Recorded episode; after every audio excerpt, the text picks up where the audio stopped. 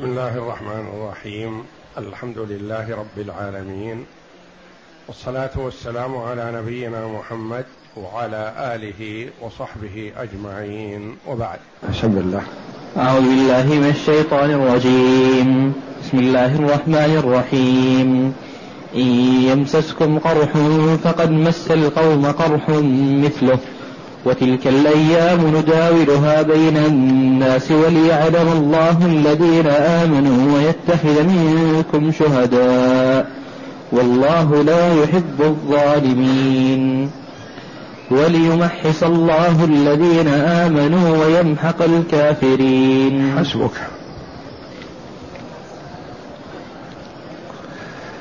هاتان الآيتان الكريمتان من سورة آل عمران. جاءتا بعد قوله جل وعلا هذا بيان للناس وهدى وموعظة للمتقين.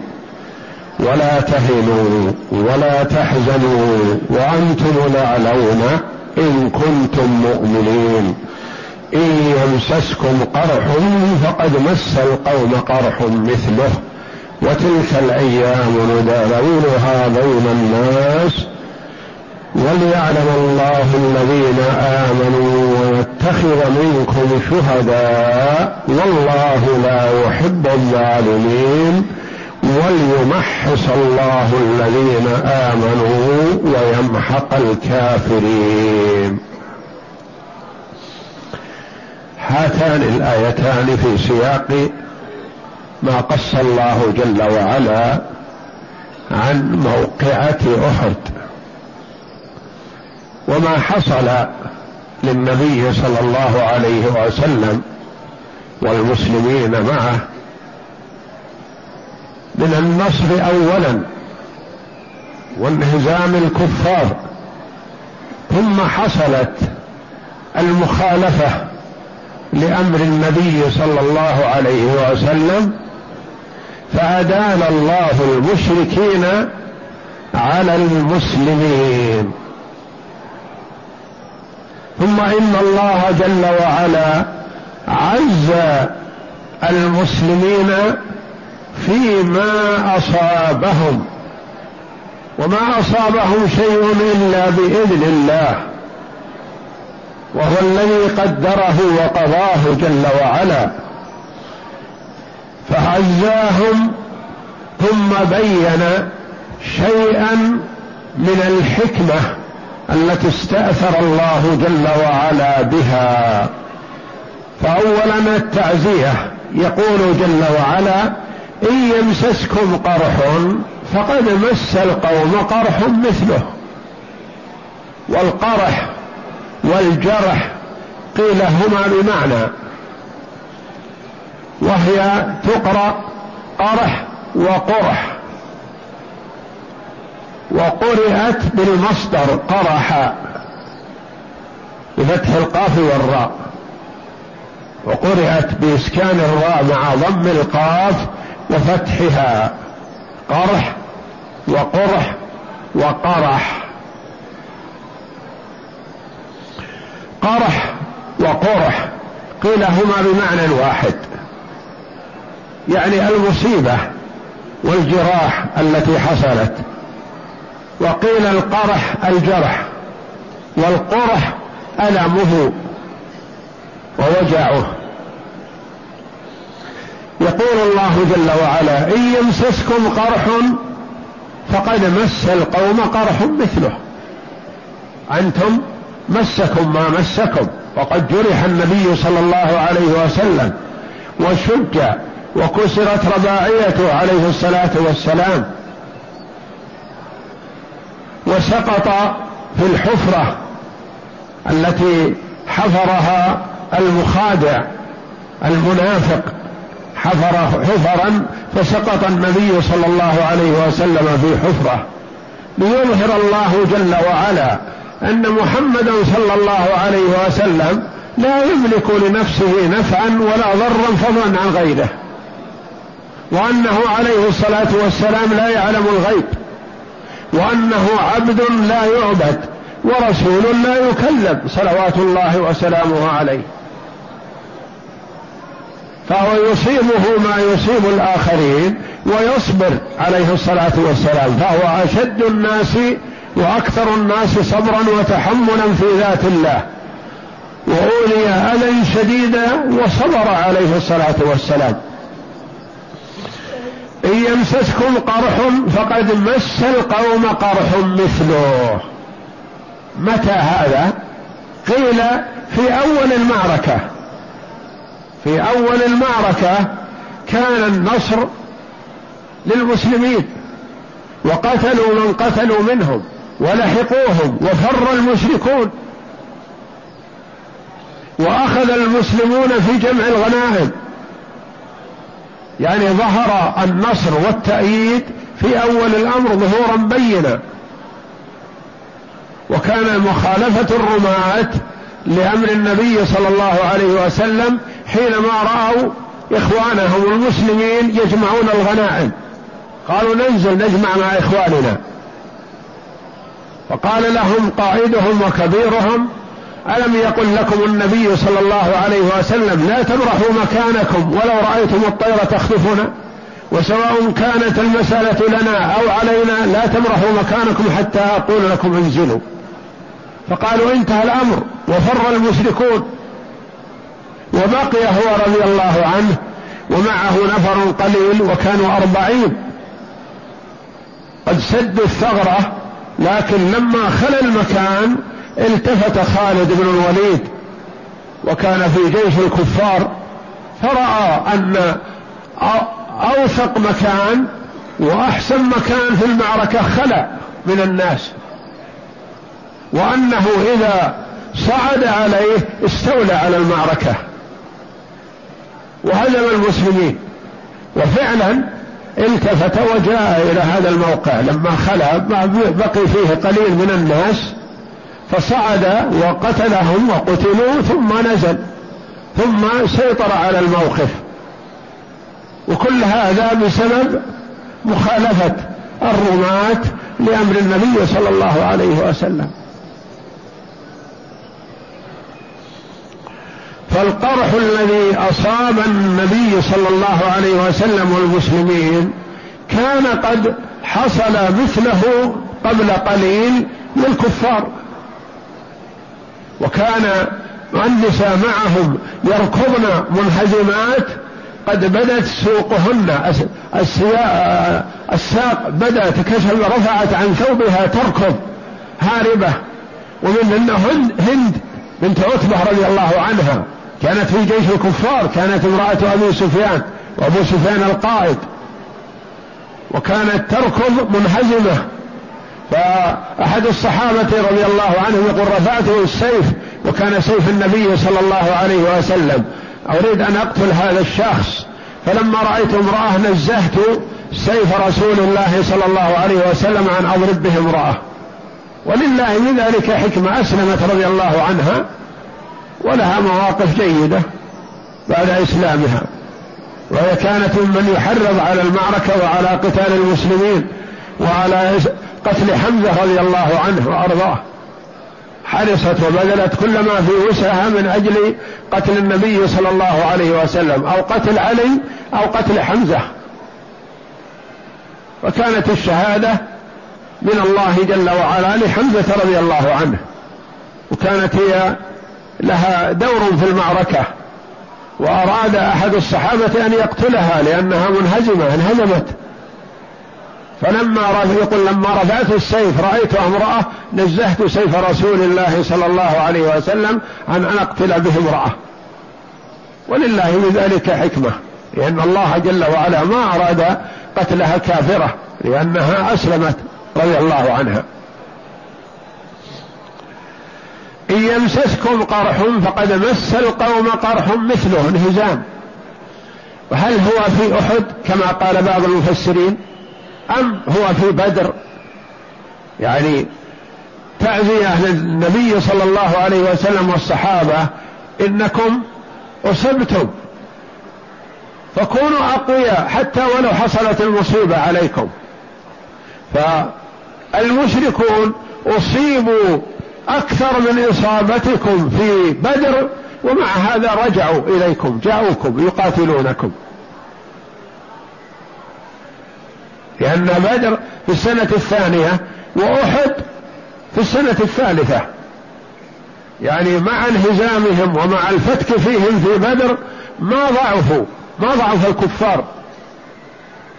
وجمعوا الأموال الطائلة لأجل العودة إلى النبي صلى الله عليه وسلم وقتاله. فيقول الله جل وعلا إن يمسسكم قرح يعني ألم وجراح وتعب لأنه استشهد منهم عدد رضي الله عنهم وأرضاهم. فقد مس القوم قرح مثله يعني في أول المعركة قيل هذا أو في معركة العام الماضي معركة بدر. ومع هذا مع ما أصابهم ما أيسوا. ما أيسوا رجعوا إليكم. قرح مثله يقول الله جل وعلا وتلك الأيام نداولها بين الناس. يعني لو كانت دائما النصر والغنائم للمسلمين مطلقة ما كان في هذا امتحان. ولا ظهر الصادق ممن عنده شيء من النفاق. ولا دخل في الإسلام من يريد المال. ما دام المسألة النصر مؤكد لدخل في الإسلام من يريد المال. فالله جل وعلا يديل هؤلاء على هؤلاء ويديل هؤلاء على هؤلاء والنهاية أن النصر من الله للمؤمنين. ما يخذلهم في النهاية لكنه يمسهم شيء مثل ما مسهم في موقعة حنين. غزوة حنين كانوا أكثر ما كانوا مع النبي صلى الله عليه وسلم حتى قال بعضهم لبعض لن نهزم اليوم من قلة. ما صاروا أكثر منهم في موقعة حنين. ومع ذلك في أول ما بدأت المعركة فر كثير منهم.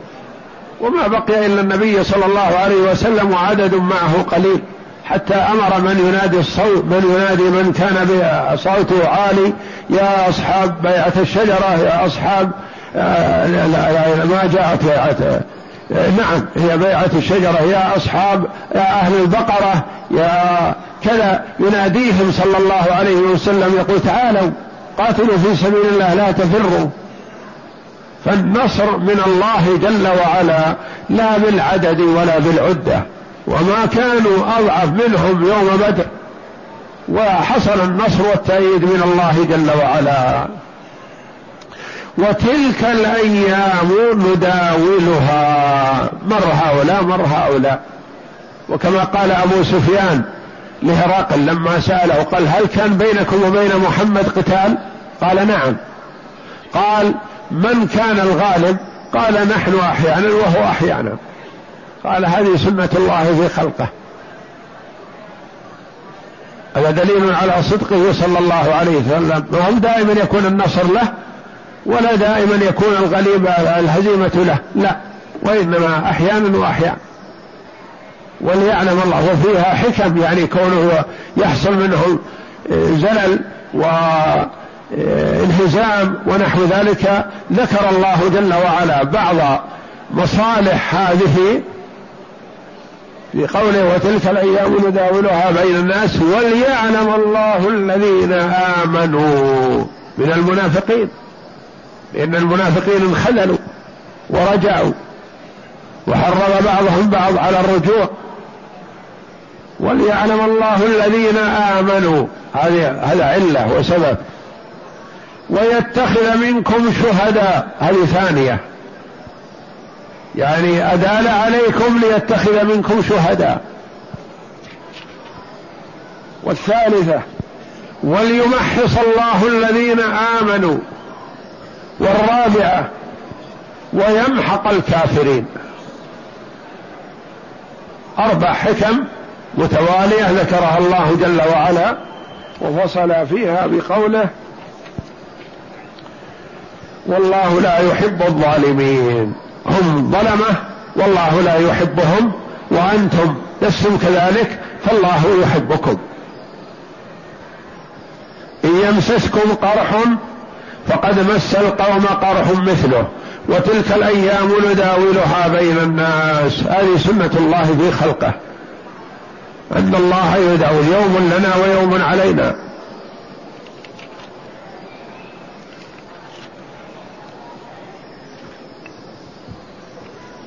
يقول الشاعر فيوما علينا ويوما لنا ويوما نساء ويوما نسر. هذه سنة الله في خلقه.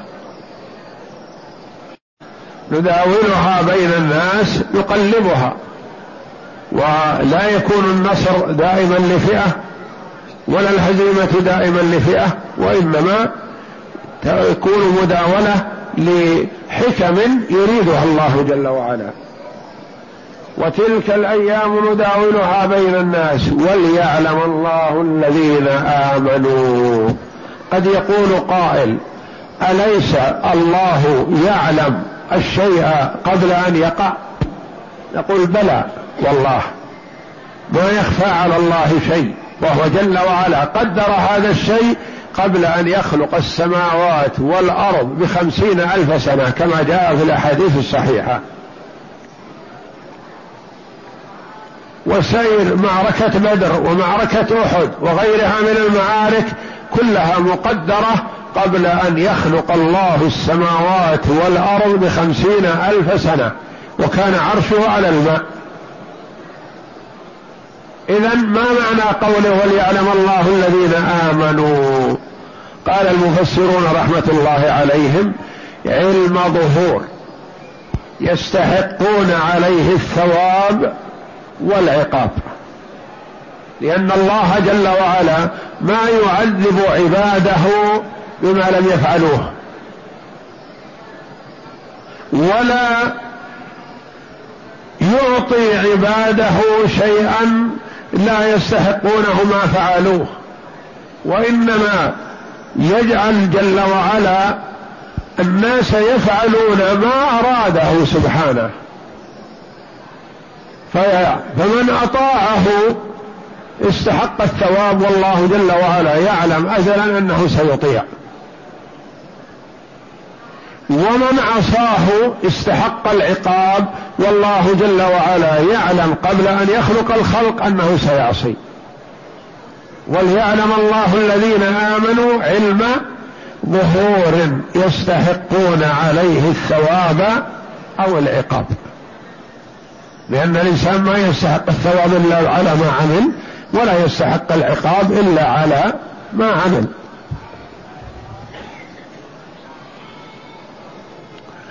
وقيل وليعلم الله الذين آمنوا ليعلم المؤمنون لكنه أضاف العلم إلى ذاته تشريفا للمؤمنين لأن المؤمنين ما يدرون قبل أن يقع الشيء والله جل وعلا يعلم ذلك قبل أن يقع.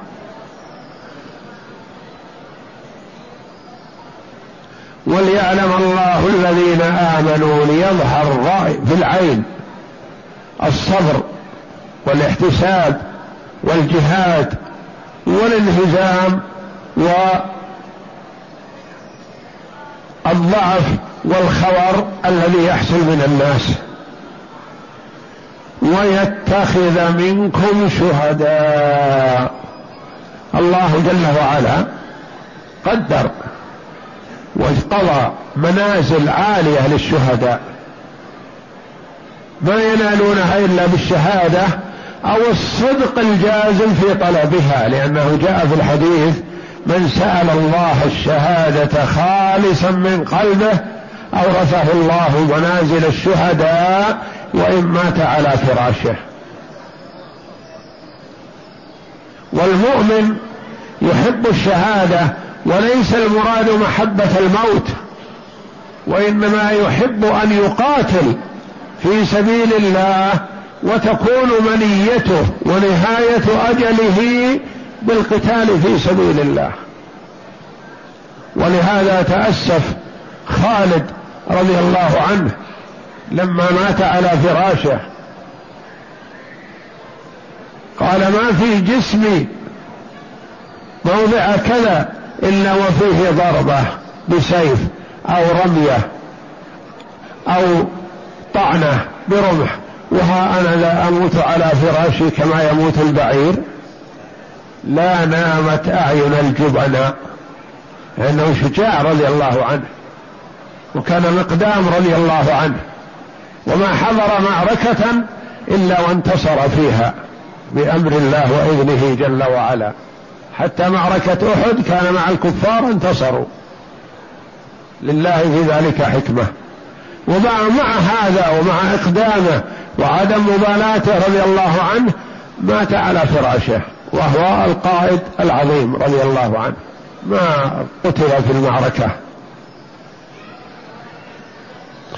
ويتخذ منكم شهداء بسبب ما حصل من المخالفة وانتصار المسلمين وانتصار الكفار على المسلمين صار في المسلمين شهداء.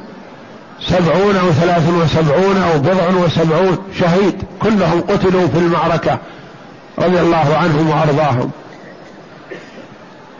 ومعروف شهداء أحد. لهم مقبرة خاصة في أحد. كانوا جمع كبير. وأكثرهم من الأنصار رضي الله عن الجميع عن المهاجرين والأنصار.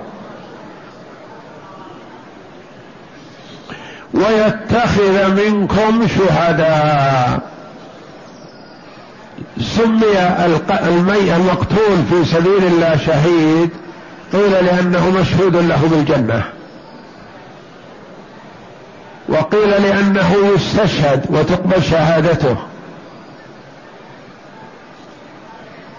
وقيل لأنه قتل وهو شاهد يعني حاضر مقدم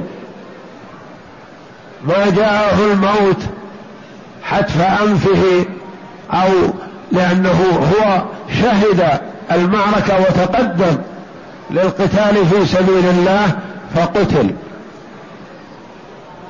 والشهيد كما جاء في الحديث يغفر له عند أول قطرة من دمه.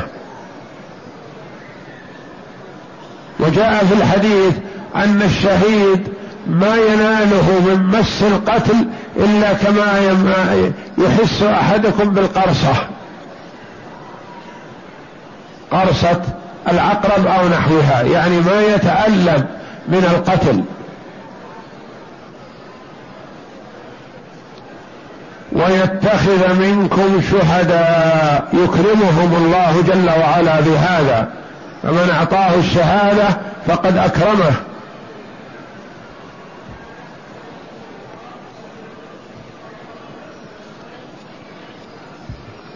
قال ابن عباس رضي الله عنهما إن المسلمين كانوا يسألون ربهم اللهم ربنا أرنا يوما كيوم بدر نقاتل فيه المشركين ونبليك فيه خيرا ونلتمس فيه الشهادة فلقوا المشركين يوم أحد فاتخذ منهم شهداء.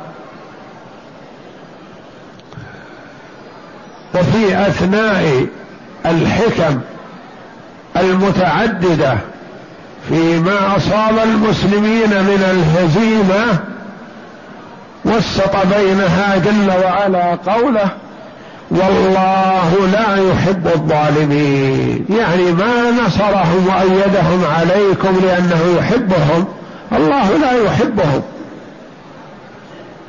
وإنما لحكم مثل ما خلق إبليس جل وعلا وهو يعلم ما فيه من الضرر على الناس لكن خلقه لحكمة يريدها الله جل وعلا. ليقوم سوق الجنة والنار وليقوم علم الجهاد وليقوم الأمر بالمعروف والنهي عن المنكر وليقوم الحب في الله والبغض في الله. وليوجد مصالح عظيمة في خلق إبليس حكم يريدها الله جل وعلا. لكنه جل وعلا بين جل وعلا أنه لا يحب الظالمين. ما أدى لهم عليكم وجعلهم يغلبونكم إلا لحكمة وإلا فالله جل وعلا لا يحبهم. وفيه إثبات صفة المحبة لله جل وعلا. وإذا كان جل وعلا لا يحب الظالمين فهو يحب المؤمنين يحب من كان بخلاف ذلك. فهو يحب ولا يحب. يحب من أطاعه ولا يحب من عصاه. وكما جاء في الحديث أن الله جل وعلا إذا أحب عبدا نادى جبريل إني أحب فلانا فأحبه. فيحبه جبريل. ثم ينادي جبريل في السماء إن الله يحب فلانا فأحبوه. فيحبه أهل السماء. ثم يوضع له القبول في الأرض. يعني الناس يجدون أنفسهم أنهم يحبون هذا الرجل. وإذا أبغض الله وكره عبدا نادى جبريل إني أبغض فلانا فأبغضه فيبغضه جبريل. ثم ينادي جبريل في السماء إن الله يبغض فلانا فأبغضوه فيبغضه أهل السماء. ثم يوضع له الكراهية في الأرض. تجد الناس يكرهونه ويبغضونه وإن لم يسع إليهم بشيء. لكن يلقى في قلوبهم كراهيته كما يلقى في قلوبهم محبة من أطاع الله جل وعلا. والله لا يحب الظالمين فهو لا يحب الظالمين ويحب المتقين ويحب الصادقين ويحب التوابين ويحب المتطهرين سبحانه وتعالى.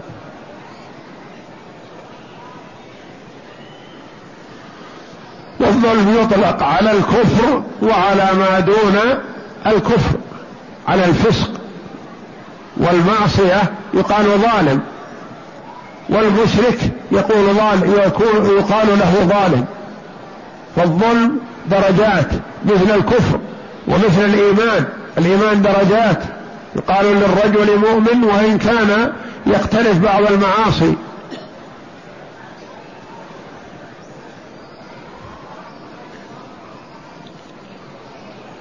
والله لا يحب الظالمين وليمحص الله الذين آمنوا. هذه الثالثة.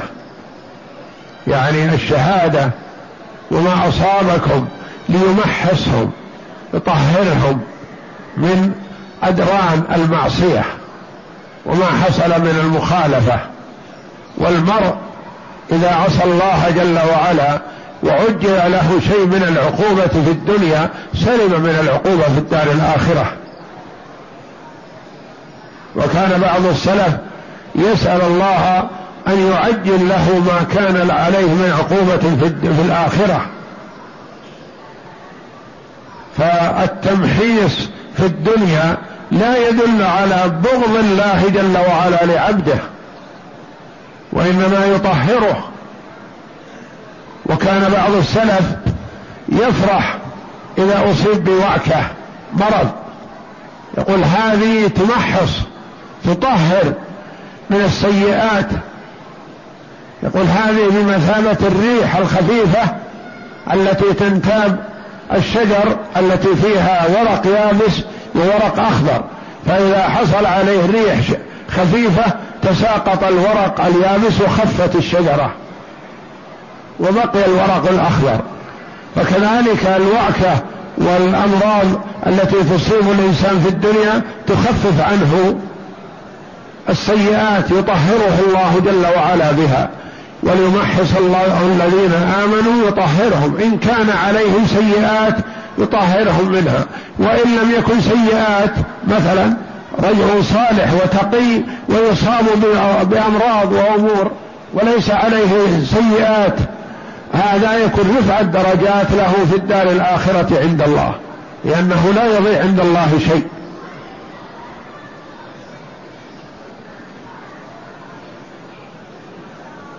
فجاء في الحديث مثلا من قال سبحان الله وبحمده في اليوم مئة مرة غفرت خطاياه وإن كانت مثل زبد البحر. قال بعض السلف إذا لم يكن عليه خطايا إذا كان رجل صالح وتقي ومؤمن ولا ليس عليه سيئات تمحى أو تغفر.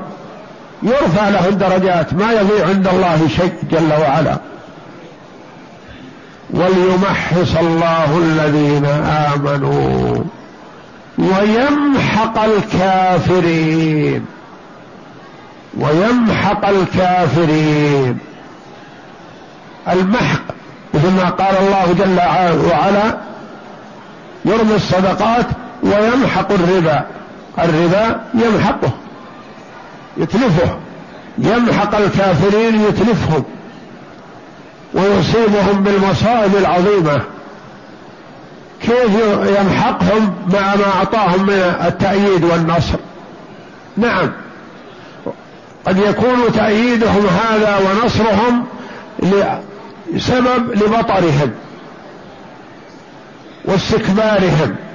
وعنادهم فيكون سببا آخر لهلاكهم. مثل النعمة في الدنيا. ينعم الله جل وعلا بها على العبد المؤمن المال. مثلا يعطيه من المال فيرفعه بذلك درجات. لأنه يتصدق من ماله ويواسي ويعطي ويصل رحمه. فيكون هذا المال نعمة له. ويعطي جل وعلا المال للرجل الفاجر. فيكون سببا لهلاكه وهي نعمة في الدنيا.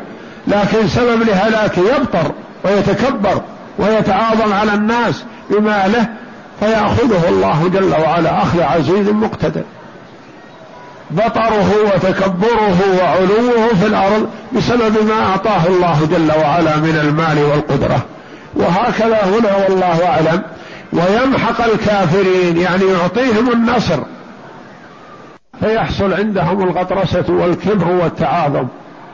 فيمحقهم جل وعلا يكون سببا لهلاكهم. فالنعم في الدنيا قد تكون نعمة وسبب للفوز في الدار الآخرة. وقد تكون النعمة في الدنيا سببا للضلال والكفر والشقاوة والعياذ بالله والعذاب في الدار الآخرة.